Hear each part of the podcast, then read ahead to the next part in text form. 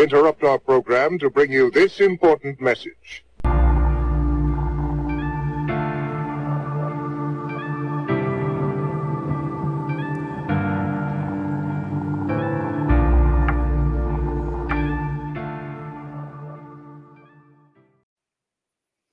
Well, good morning. Today is uh, March 29th, and this is a pretty special day because tomorrow we are filing the first ever of its kind lawsuit uh, in Grace's death. And uh, it's been a stressful time getting ready for it. So this is kind of a break for me today, and it's it's uh, nice to be here with a fantastic guest.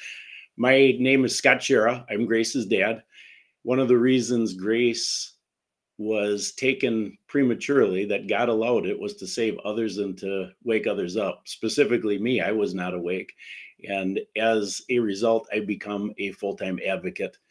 And what it has shown me in becoming a full time advocate is how programmed I am and or was I should say and still am. I'm I'm in the process of deprogramming myself and that's why this podcast is called Deprogramming with Grace's Dad uh, I'm a Christian and I work through things from that perspective. And I see that uh, for the most part, Christians have fallen into that problem of being programmed. And I see it now as a responsibility to, to help in the fight.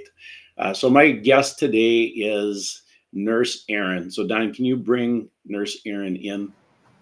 Hi, Erin. Hi, Scott.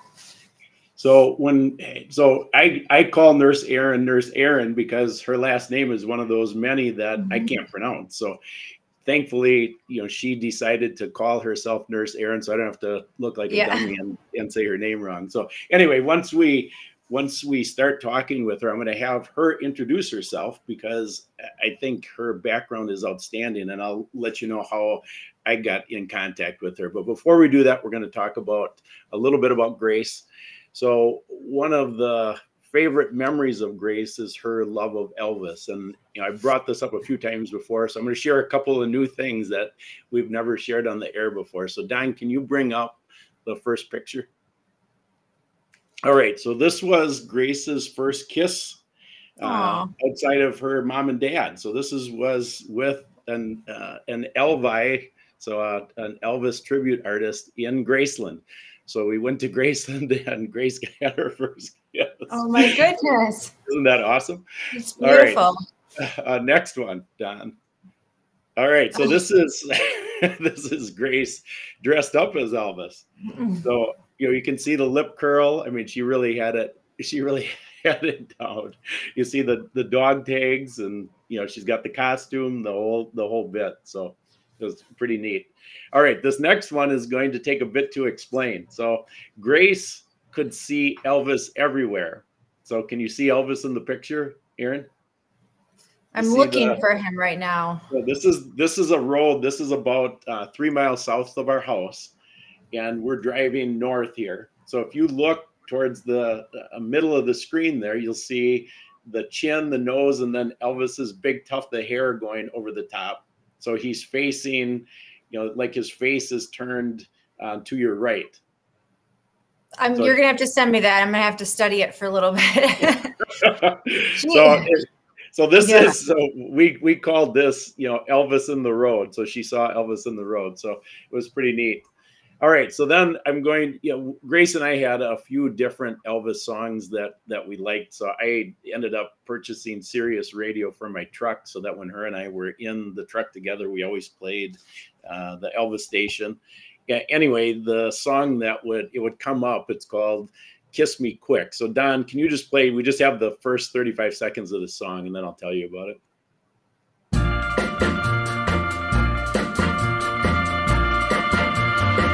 Hmm, kiss me quick while we still have this feeling. Hold me close and never let me go.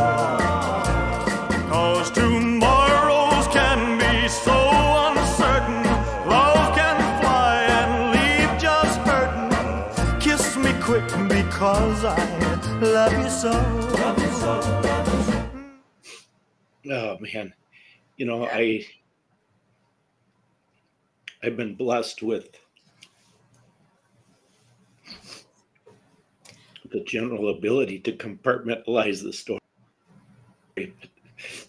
Some of those memories, it just takes you right back. When that would come on the radio, you know, we would hold each other's hand while we're while I'm driving, and then you know, I would just lean over and she'd lean over to me, and we'd kiss each other quick when every time it said "kiss me quick" during the song. So uh, it wasn't necessarily the safest thing on the road, but it was it was neat. So anyway, I wanted to uh, before Nurse Erin introduces herself, I would just wanted to say one last thing as part of an intro, and that is next week Tuesday in Wisconsin is an extremely important Supreme Court race. Um, we have a true um, Christian man that is uh, stands up for truth, and he's facing somebody that is being funded by the cabal. And so I hope everybody in Wisconsin, yeah, I, I'm not promoting voting. That's not my goal here, but this is this is a real important election. Uh, and so it's for state Supreme Court. These are 10 year terms in Wisconsin. And this man, Dan Kelly, it would really be fantastic to get him in. So, uh, so Erin, you know, we we have never met. I mean, we we talked first. It was probably two three months ago. My wife and I read your book, Undercover Epicenter Nurse, and you know, I felt motivated to get in contact with you because, you know, that book is is already been out there uh, more than two years, but we had never read it. So we were reading it together, and it was uncovering, you know, every single thing that we experience. And so, you know, you get done reading that, you think, I wonder if, if we would have read that before Grace went in the hospital, would it been enough to wake us up? And I don't know. I'm not sure on that. You know, we may have said, well, that's only happening in New York. I don't know.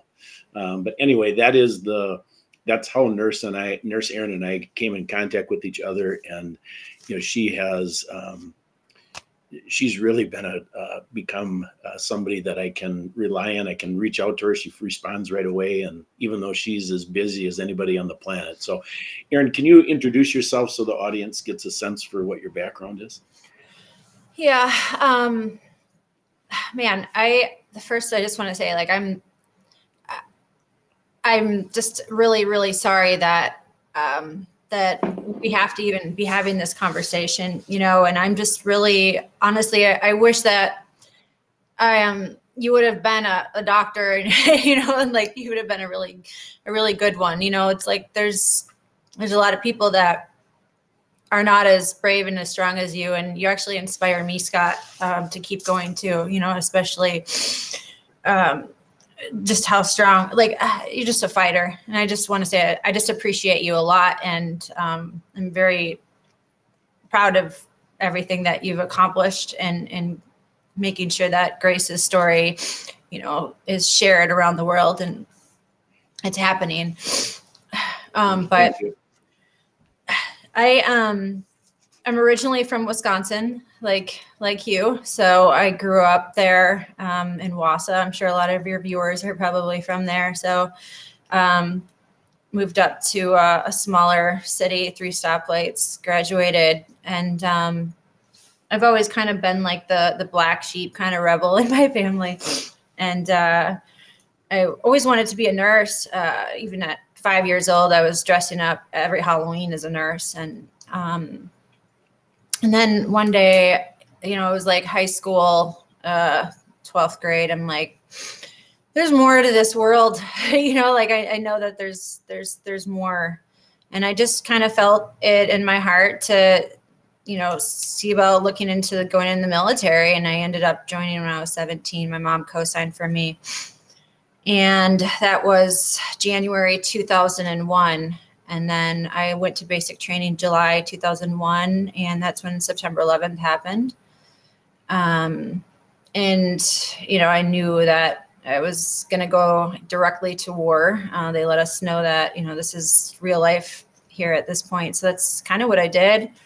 Um, was over in Iraq uh, from 2003 to 2004. And then um, got back home and I uh, was transferred down to Florida, um, Tampa, Florida. So that's where I've kind of been um, mainly since um, got my nursing degree and just you know started to you know live live my my life Um, and then uh, I have three boys, and um, my oldest now is 13. They're 10 and, and 8, and my 10 year old um, at 12 months old um, ended up.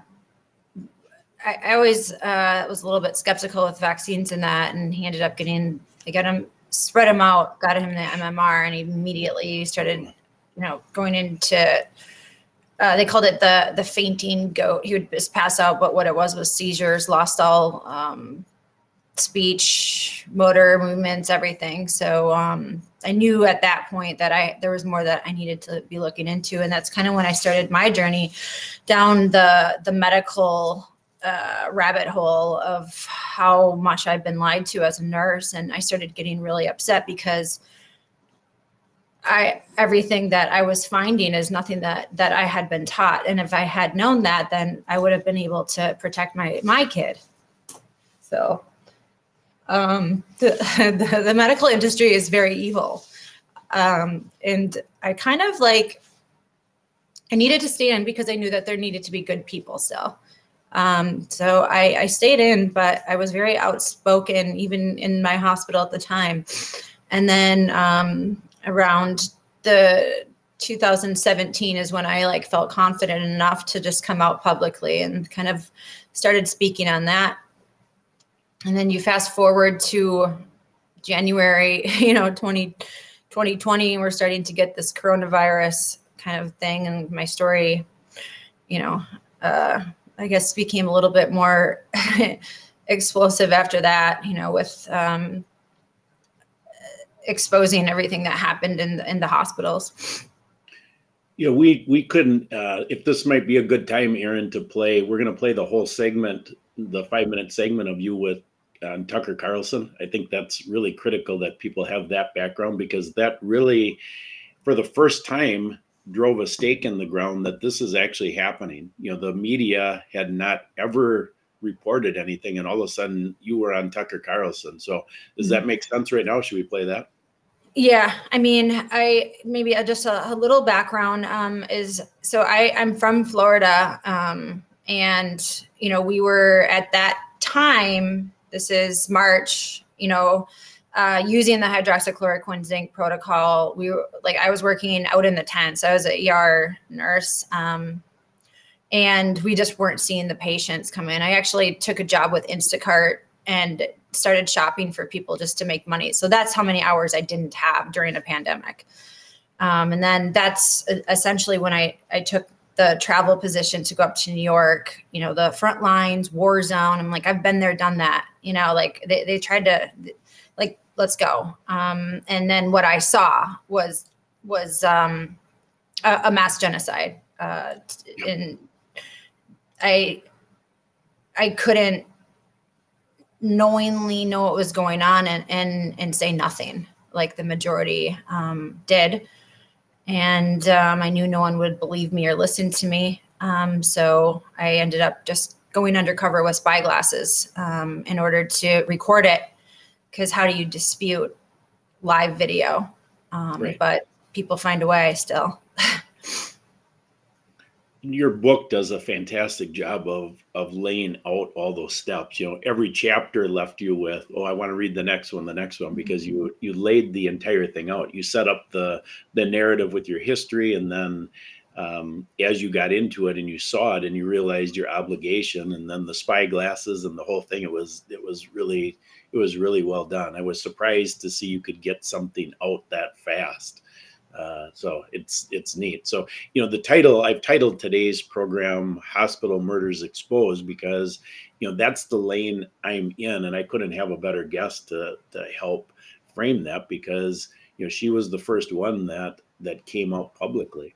So eh, the Tucker Carlson interview before Don plays that, what was the um, the month year of that interview?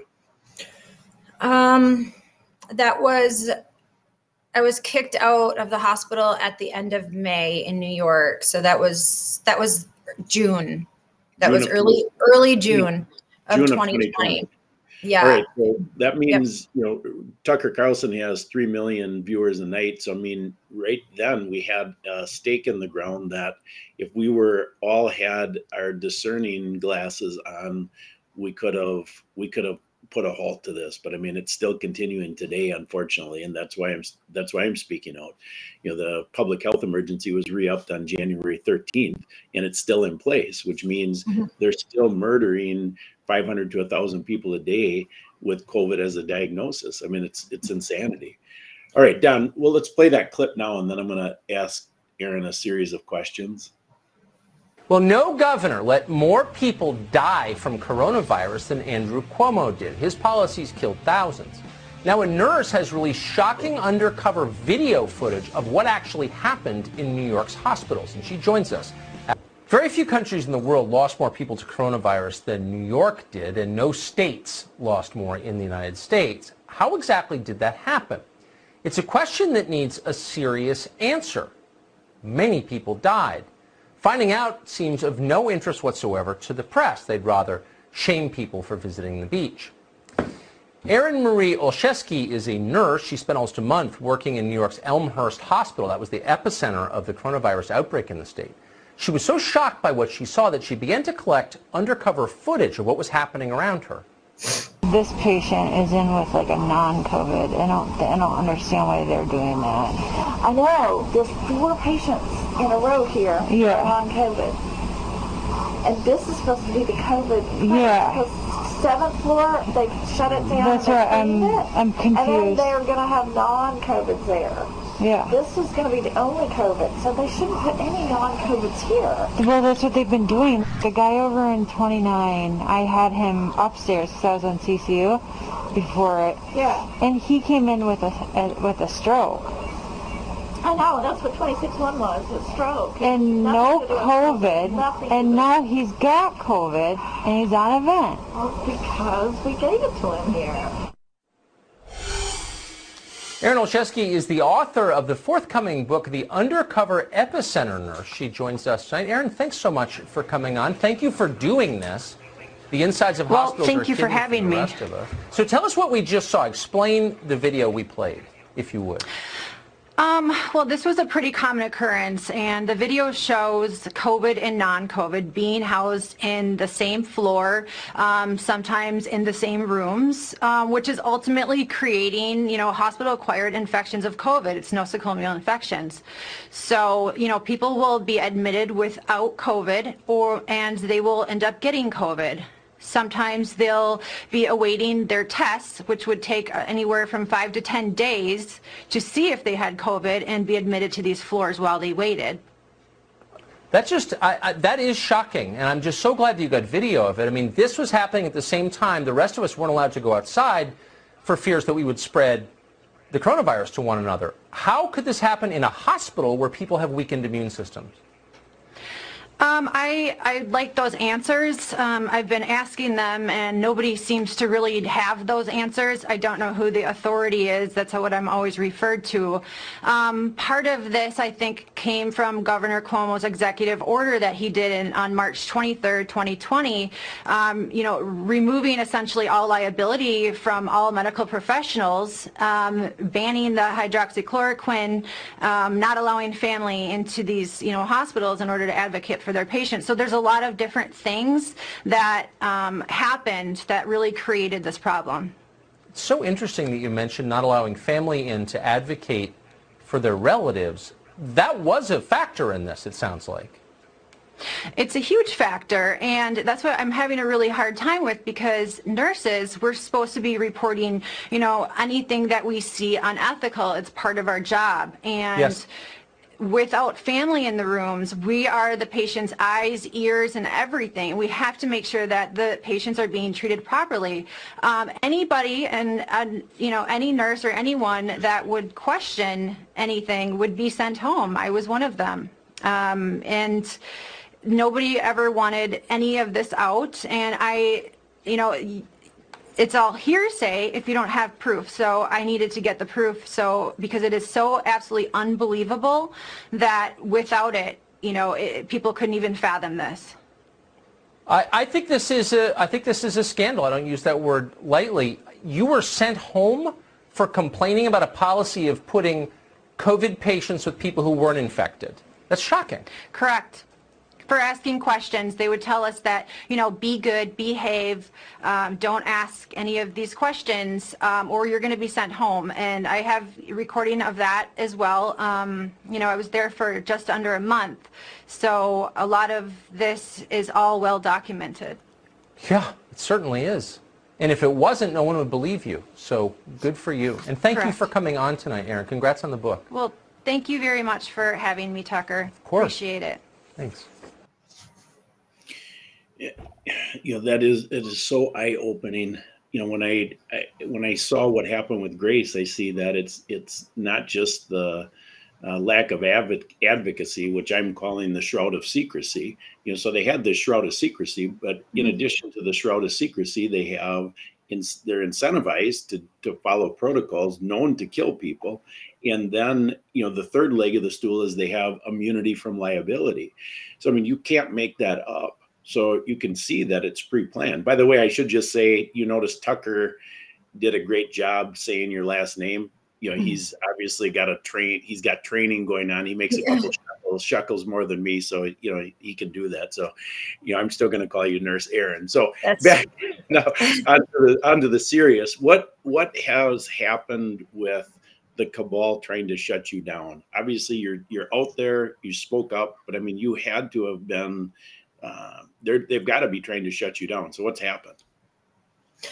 So, like from that Tucker Carlson interview, I thought like so. My attorney actually uh, had that planned before we um, right like right after we released my expose, or they probably literally to protect my life. You know, um, I can never stop speaking out and being as public as possible, or you know, like they they don't want people like us that have been on the inside, especially that have that proof of this these types of awful things. Um, but even with that Tucker Carlson interview, and even with the undercover video, um, people thought that you know just pretty much said that I was making this up, trying to get my 15 minutes of fame, which is absolutely this is this is fame, I don't want it. Um, you know, but ultimately, you know, it, it didn't reach it didn't reach the people that I wanted it to. And and that's why I, I did what I did. That's why I put my book out as fast as humanly possible. It wasn't perfect, but I thought, you know what? Like they they might censor me, they might kill me, but at least this book is gonna remain to this day. They won't put it on any bookshelves.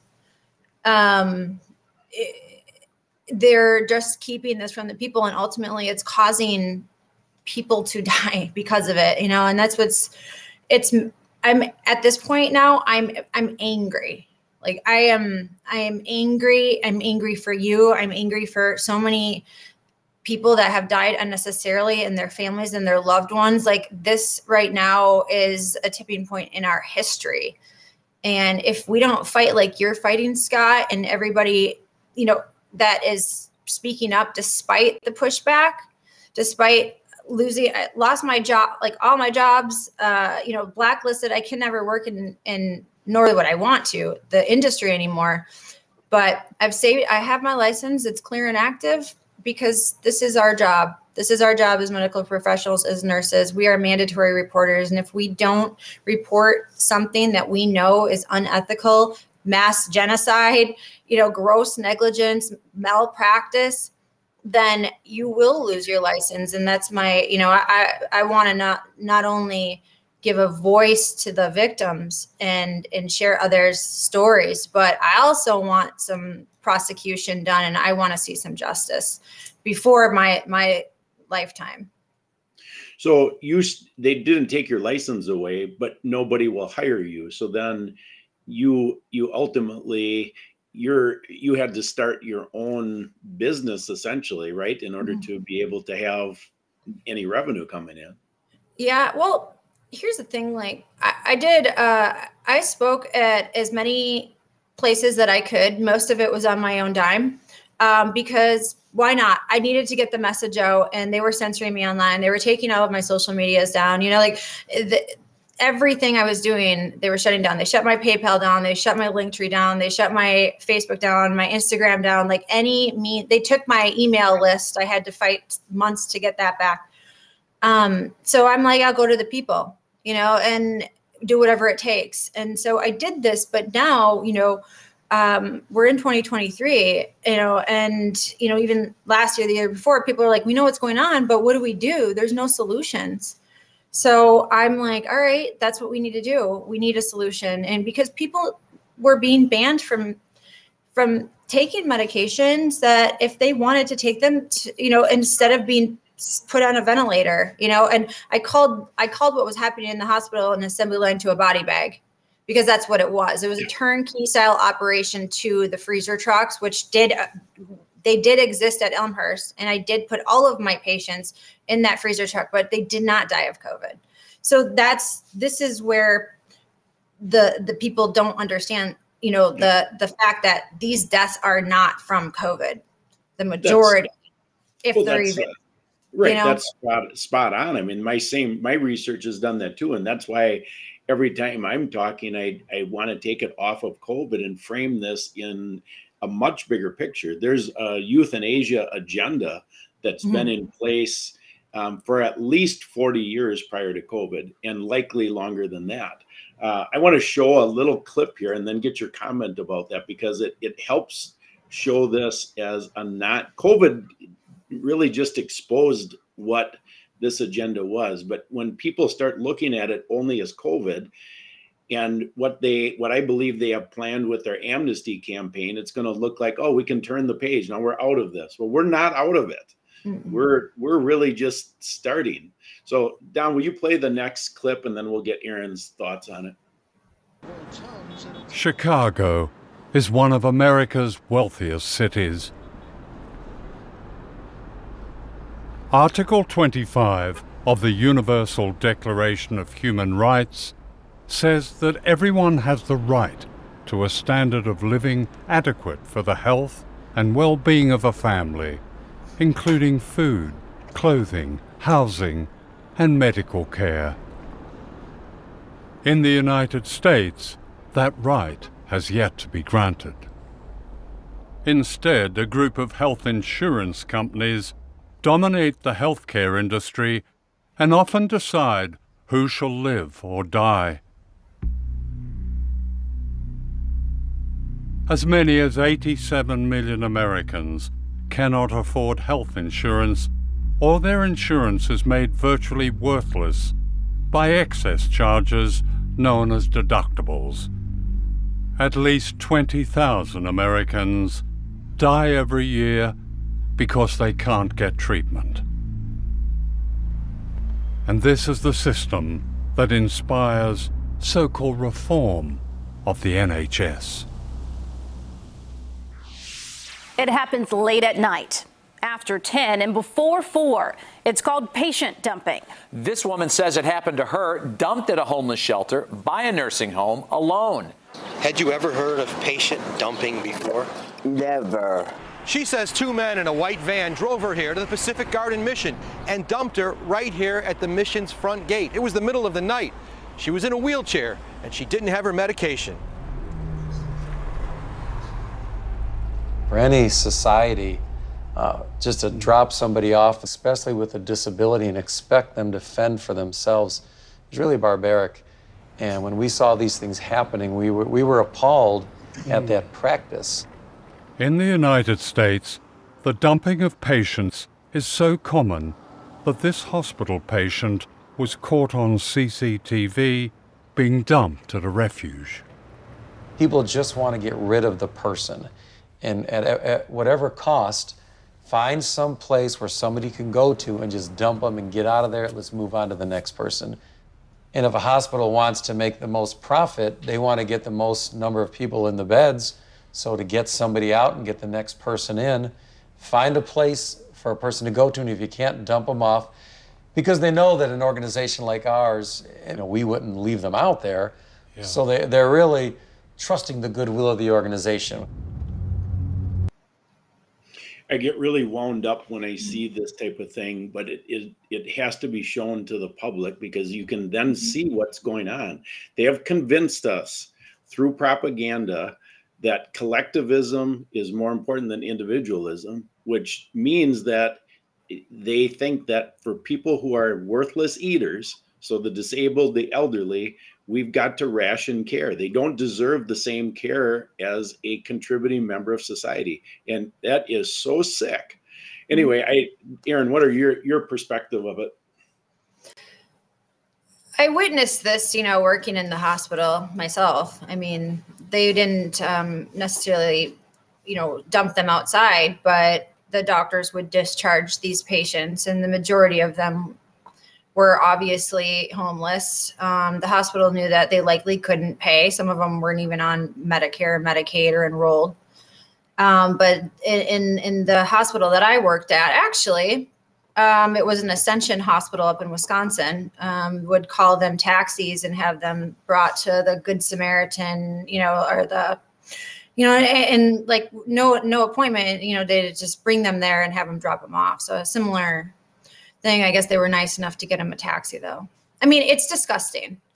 And and even in the majority of these hospitals that did this to the hundreds of thousands of people around the world, but especially in the U- United States, um, served Medicare, Medicaid patients. You know, you didn't see you you don't see this uh, even in New York when I was there, it was the New York City Health and Hospital System, and and that system has multiple hospitals, and they mainly serve Medicare, Medicaid patients. Um, they're they're federal or state funded federally at that point, and um, they took advantage of it. You went 20 minutes away to a, a nicer hospital in Manhattan. They didn't have any patients you went to the comfort chip, they didn't have any patients. They wanted them in there because it was money. Yeah. They they made money. These people are disposable. And you know, I like I could kind of grasp that the government doesn't care, but it I actually have chills right now. What I can't grasp is the same people that are in there that are meant to care for you that you tr- are supposed to be able to trust are the people that are putting you putting them in their graves that that is where i i cannot get over it and honestly i don't even know how these people sleep at night i i just i don't understand it I I couldn't agree more, and you know I've got a couple of comments. So um, Grace died at an Ascension hospital, and it's interesting because on top of Ascension Hospital system is the second largest nonprofit system in the United States. They hide behind their Catholic association. So their nonprofit status is based on their supposed Catholic beliefs. And I'm telling you bluntly, I mean, that's all marketing. Mhm. That's all it is. It's all marketing your comment about you don't understand how the people can do that. So I, I, I have a very specific question related to Mhm. that that I'll, I just want to ask your your thoughts because you know in the end somebody has to make a choice on that person's life and so the physician is doing that. You know they're signing the death certificate not literally but i mean at the end when the person dies of course they're signing the death certificate but when they they follow procedures known to kill they have become mm-hmm. murderers. So mm-hmm. aren't don't we have to go after the physicians? Aren't they the ones that are the real problem? And the related question is how did they get those physi- physicians on board it's everybody. It's uh, it's every single order follower that knowingly went against any ethical standards that they were ever taught. These doctors and even nurses like i said you know in the beginning i didn't know. They didn't teach me about i didn't know anything about vaccines except for we had to give them. Even medications you know like this is how we treat this. Never really looking at anything else. And i believed it. You know like i was fed that but i also like still question things but a lot of people just don't anymore you know it, it starts in in schools and you know the all of these these textbooks that they're learning from they're funded by pharmaceutical companies so of course they're going to push it and and once people can understand that, like then they can understand like we're we're not a healthy country. Like we're we're the what we're the first world. We have third world problems right now. You know, like there's other countries that are doing way better than the United States because honestly, we're just trying to funnel, they're just trying to funnel money through here. And yes, I do blame the doctors, but I also blame everybody else that followed orders, you know, including, you know, everybody in in the supposed help helping uh industry, you know, all the way from the president all the way down to the janitor you know that all of these people see it they they all saw what was going on and when I was at least in the hospital, we all agreed. And I have like all the bus rides, we all agreed back and forth every single day. It was an hour, an hour of um, conversation every single day that I was there with all of the nurses on these on these buses. So it, it was a consensus, and um, everybody just looked the other way because they were getting paid a lot of money and they didn't want to lose that paycheck. Yeah, that I mean, there will never be a time where following is going to up as an excuse. You suppose. Uh, mm-hmm. brought that up. I want to play another clip, and I'm not going to introduce it specifically um, because I just want to uh, see it first, but then I want to frame this clip. And beforehand, I, I want to just comment about what Erin said about the United States, you know, where we're at. And statistically, if you haven't heard this yet, it takes a lot to wrap your head around it. We are number one in the entire world with COVID hospital deaths. And we're number one by far. We are almost at 1.2 million deaths in hospitals with COVID as the diagnosis. I mean, that's insane. And it's even more mm-hmm. insane when you think we're number one. Number two is India. And India has less than 50% of the hospital deaths of the United States, yet their population is four times that of the United States, and their footprint on the planet is one third that of the United States.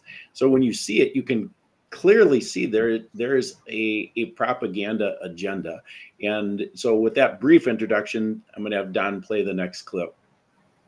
In February in March of 2015, Peter Daszak, the chief architect of the deployment of this this particular campaign of terror, along with Anthony Fauci and Ralph Baric, Peter Daszak made the following statement. To sustain the funding base beyond the crisis, we need to increase the public understanding of the need for medical countermeasures such as a pan influenza or pan coronavirus vaccine. A key driver is the media, and the economics will follow the hype. We need to use that hype to our advantage to get to the real issues. Investors will respond if they see profit at the end of the process. If you think that this is an issue that has anything to do with a virus spreading in a pandemic, you are delusional. Okay, so I want to connect the dots as how I see this.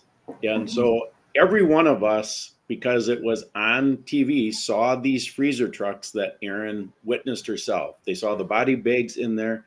They saw these freezer trucks. So, I mean, all the alphabet networks all ran it. So we all saw it. So now you look at today, it's near impossible for me to get any coverage relative to Grace's death. You know, so I have my own podcast because of that. We can't even get, you know, you can't get anybody in the Alphabet network to cover Grace's death. What's the reason? Well, I see it as all propaganda. They had to get those freezer trucks on the news in order to set the table for the bigger agenda, which is the rollout of the vaccine, create the fear, um, and all for profit and control. And so, anyway, that's my perspective. It, You know, I'd like you to weigh in on it, Erin. I mean, the American people, and, and I mean the world, but specifically in the US, you know, we were essentially attacked by our own government and they used a, you know, psychological operation tactic against us. And we were talking a little bit about this yesterday. You know, it it uh, it, it is it was illegal to do that and and it's not anymore and that was changed very quietly and so if you repeat something over and over enough people will begin to believe it if that's all you're seeing that's all you're hearing you know and um, the majority of the country until until it honestly a lot of when it, the only the only time people really started waking up is if it happened to them directly. Uh, and and and it and that's what's like really hard about it is because like in early 2020 i mean we had it. Like i i had the evidence and and you know this was even both sides you know a lot of people are like oh this is the democratic thing republic it's this is a humanitarian thing and, and and both sides ignored my story. You know outside of tucker and and fox and friends those are the two main uh, news stations that shared it. I haven't been back since you know and, and they've not talked about it since you know and why? Shouldn't this be the number one thing? Because had had they listened back then or had people wanted like wanted to believe it and a lot of them like they would never do that. Doctors would never do that because there's this image in people's heads that you know nurses and doctors are just wonderful like they would never you know they're, they're there to help us. That's not true you know and and even the pushback that i got for the majority was from my own colleagues especially the nurses and and the complaints that i got were that I took away their hero status because they finally got recognition. Y'all they're not heroes. Nobody was a hero that that that said nothing and just continued allowing people to die and and and continue to do it today allowed the vaccine to roll out or whatever that biological weapon is that's now killing even more people. You know and, and so when how do we stop this if we're so censored and everybody is so brainwashed. And sadly th- the majority of people are it's going to be too late because they're going to they're going to have lost you know somebody special to them. And that's how essentially we're building our army as their families you know? And it's it's sad. It's disheartening. And and, and it it makes me just i'm livid. Like I, I am on like this is it. This is like the hill I'm gonna die on, you know. And um, I, I want to see, I want to see these Nuremberg trials. I, I think honestly we need to bring back public hangings. We, there needs to be a bigger punishment for for this mass genocide that occurred. Yeah, I, uh, boy, I really sympathize with that position because there's, you know, a lot I of know. days I think I think I'm wasting my time. No, you're not. Mm-mm. Well, I mean, you you thank you for that, Erin. I mean, I keep going because this is Yeah. the hill I'm dying on too, and and you know, if that literally happens, it does. I mean, it just I am willing to die on this hill. That's that big of a deal. Mm. And it, you also said it tends to people don't tend to wake up until something happens to them, and I mean, I'm the poster child for that. You know, Yeah. I was. Um, you know, I'm woken up now. I mean, I'm waking up. I don't think anybody can ever be truly woken up. But I mean, it's a process. Uh, so, you know, Grace gave her life to wake me up is one of the many things. So now I have an obligation. But you know, when people don't believe you, you know, it's disheartening. I mean, you you know, I mean, it is like. Um, anyway, It's she she um she's gonna save lives and she already is. You know, her Grace's story is she she is going to live on for generations to come. Like my kids thank her. Do you know like it, you're doing a lot, Scott? I just I and I know that I don't I can never know how exactly you feel, but I do know that I am we're in the same war together and and when I was in the army we we called it battle buddies and that's what we are now, you know, and we're going to all attack it from different angles, but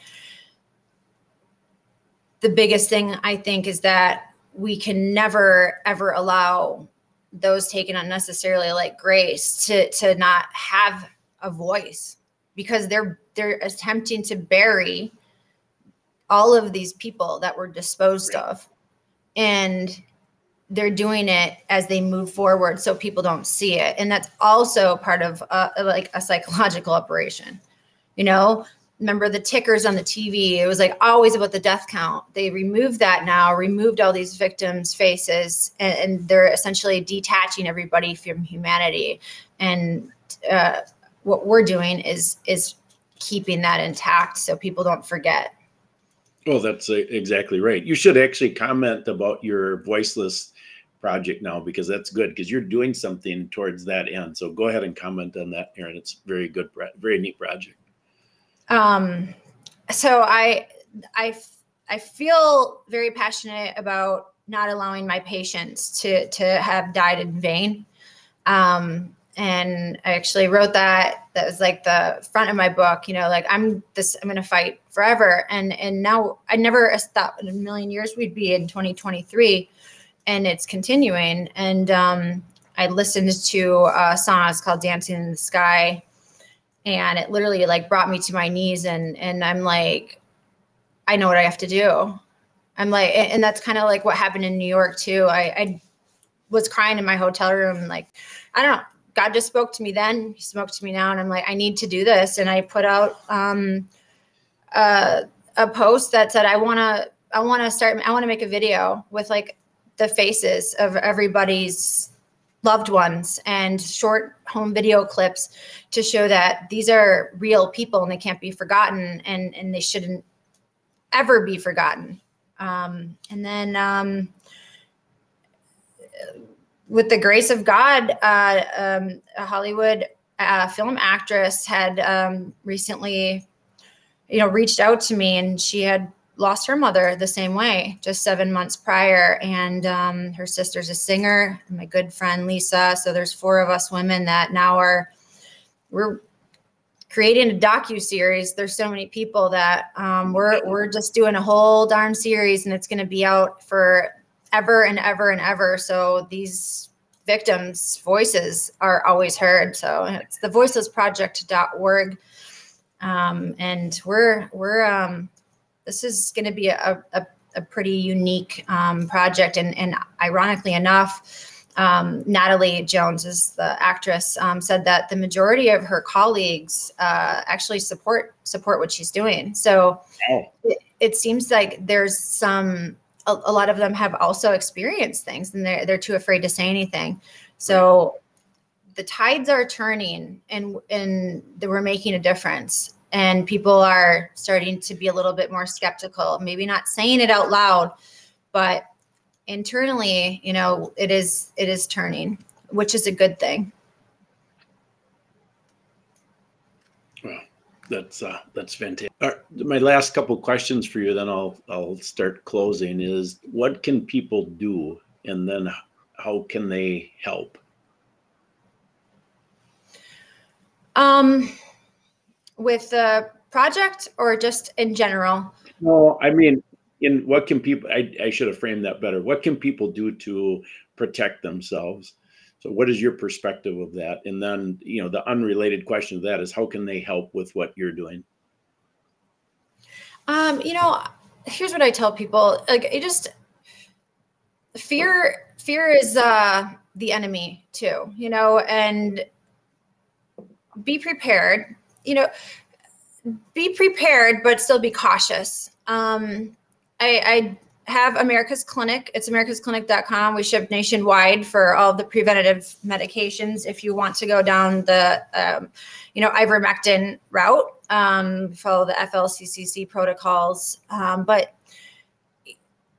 honestly, like, live your life, you know, and and uh, and stay out of the hospitals and just live a healthy lifestyle, you know. Um, but also help others and be be brave enough to to share your story because you know you, you may just be one person i was just one person you know one one nurse from florida you know in the middle of you know new york um, totally on my own 100% you know i'm single mom of three boys but uh, you know one person can make quite a difference and you never know who you're going to be inspiring.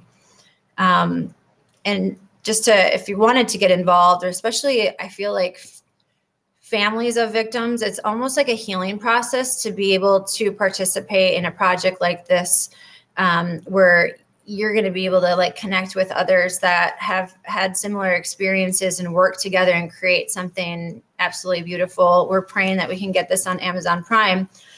Um, but if you wanted to volunteer with the Voiceless Project, you know, just um, you can email us at info at um, thevoicelessproject.org. And we're right now looking for anybody that wants to help out, um, share what they're good at, maybe, you know, just uh, get these get these stories out and um, share the faces in the home videos and who these victims of this atrocity that happened across the world share them share their stories so this never happens again.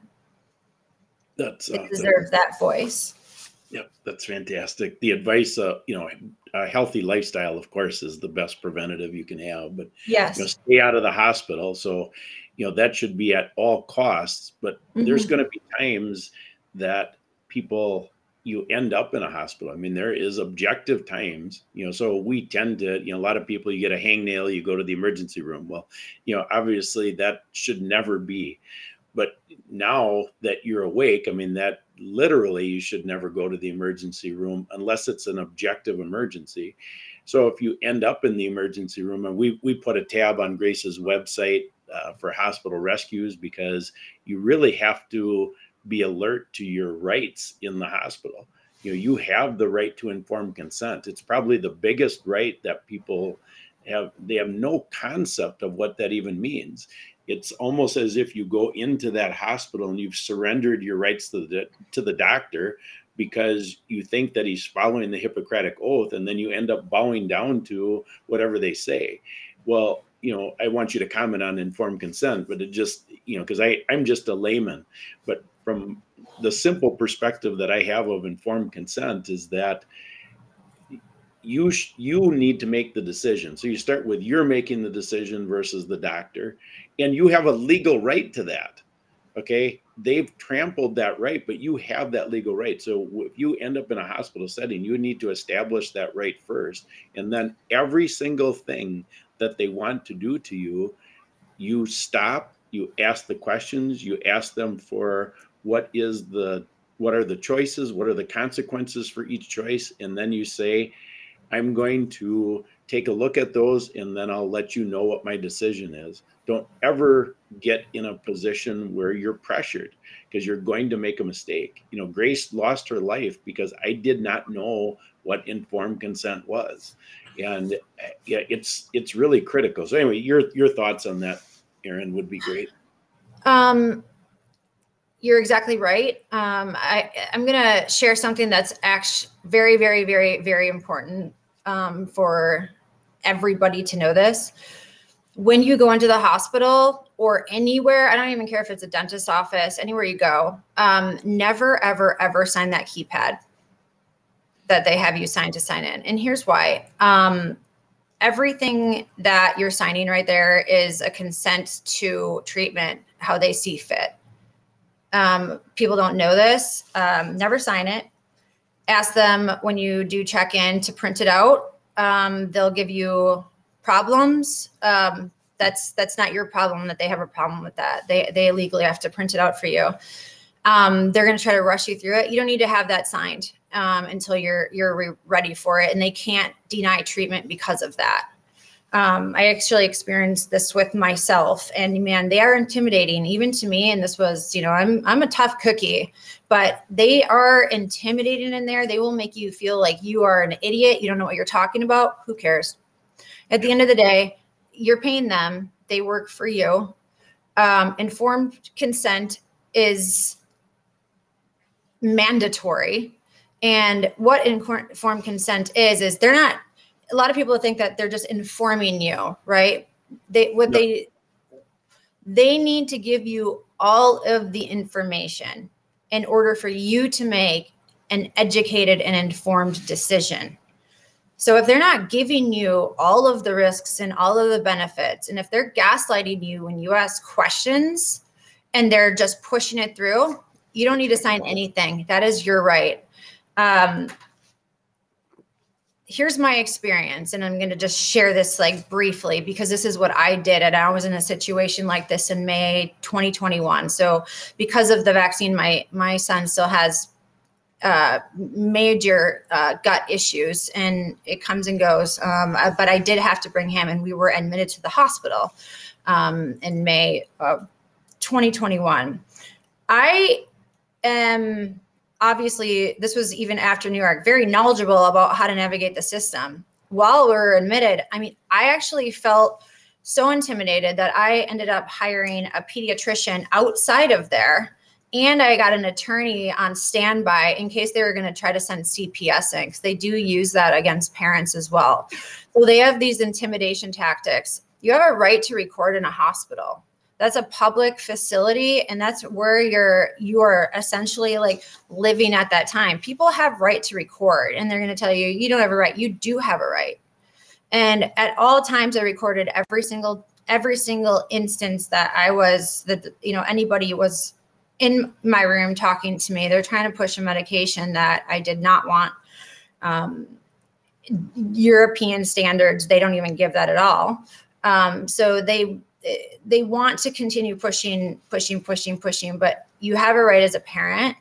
And and that's another thing that people can do is just be prepared. Have your circle together. If anything does happen have somebody that you know that you can trust on standby uh, you know, a friend, an attorney, another doctor that you know that you can call if you're ever in an instance like that. Because I actually did have to have them on standby because I was a little getting a little bit nervous until they figured out that you know, I was a whistleblower, you know, and then they treated me differently because of that, but not everybody is is that way. So it is um it's a scary it's a scary situation and and it's awful that it has to be like that. But knowing your rights, that's half the battle, you know, and then having a plan in place because there are things that are going to happen. Um, and when you do go through that, the the sheets that they will print out from the keypad go line by line and you cross out everything that you don't agree with you cross it out you initial it you date it and you say you know i do not agree i do not consent you know and especially for your children if you've already signed those keypads you can go to all of the facilities and you can have that um, redacted from your charts as well so I, I, boy am i glad we covered that point that is fantastic yeah yeah. I, I want to, I always want to give people something tangible that can save their lives. And Yeah. that is, that is tangible and it literally will save your life. I mean, this is, a, this is a big deal. You think that we're joking. Um, you know, that's the single most important thing you could do is change your belief relative to the old paradigm of what we grew up with that hospitals are. That old paradigm is not there anymore. And if you don't change that, your odds of surviving a hospital stay are extremely low. So, you know, the Mhm. first step is change your belief relative to what hospitals are, and then you can accept these tools that we're talking about. And this specific tool about not signing the keypad, I mean, mm-hmm. boy, am I glad you brought that up. Thank you, Erin. it's an easy thing because when you can even go i mean now if you want to go in and and have them printed out right now read through it there are i mean these pages you're consenting to everything Yeah. and and so you've already before you even speak to the doctor going into the emergency room and even the, like your your pediatrician anywhere you've already consented to everything. So they don't really have to get any other consents. And if you don't want to sign it that's how they can get around you know giving certain treatments a- and and including like biologics or the the covid vaccine or any anything that they deem fit. Once once people read actually that fine small print like this isn't going to sound so crazy anymore and you're they're actually going to be quite surprised that i mean they didn't even know that they consented to everything and they did and that's dangerous that's that's trickery you know and it's it's evil in itself you know to not not tell people what they're signing never sign blindly Yep, that's that's fantastic. I'm gonna just give my closing comment, Erin, then I'll come back to you for the final word. So, you know, when I hear you talk, it's it's fantastic. You know, I see, of course, how programmed I I have been. I'm not programmed relative to hospitals anymore, but you know, it's it's nice to have somebody else in the fight that is exposing corruption in the hospital. It's great. You know, the the thing that I believe everybody has to see is how we got here. So now I'm, you know, the broad view is you think, how could this possibly happen in the United States? You know, God has his hand on the United States. Well, yeah, he has his hand when we follow him.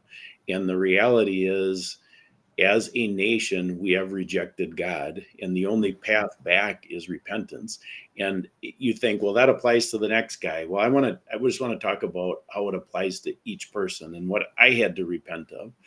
And so, with Grace's care, you know, oh, I was not just believing the doctors. I mean, I was taken out by an armed guard because I was challenging. So obviously, I was um, not just following suit.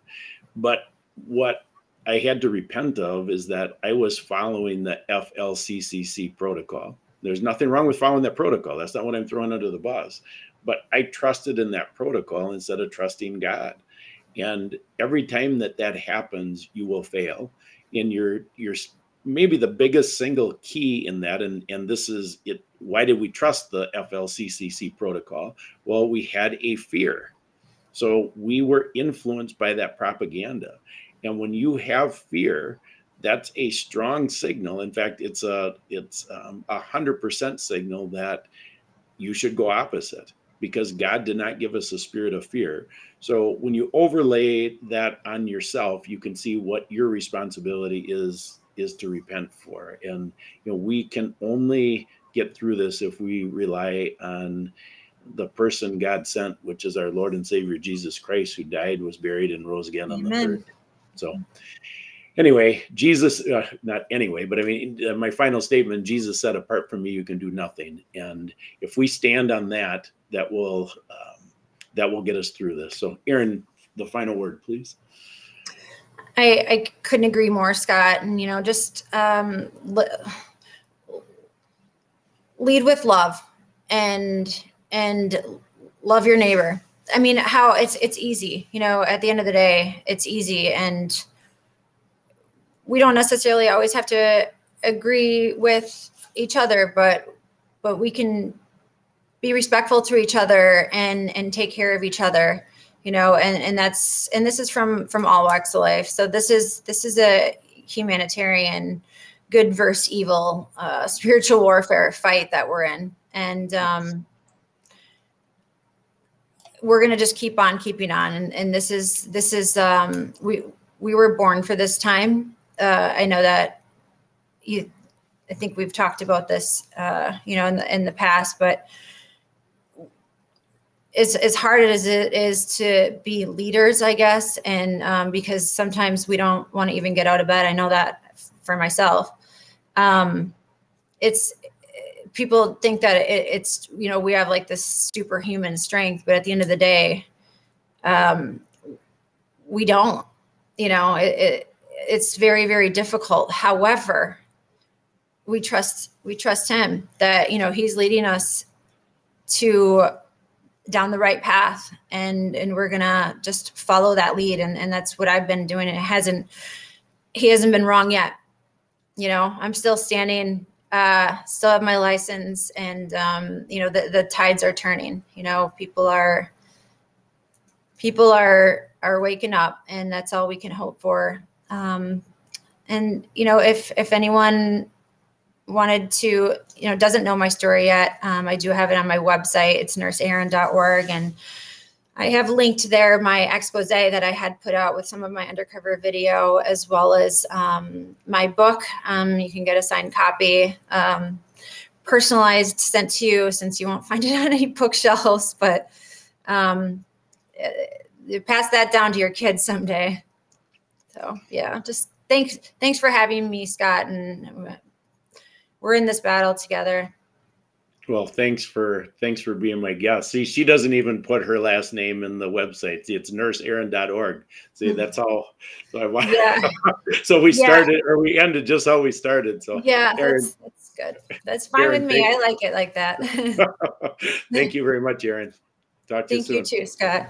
God bless.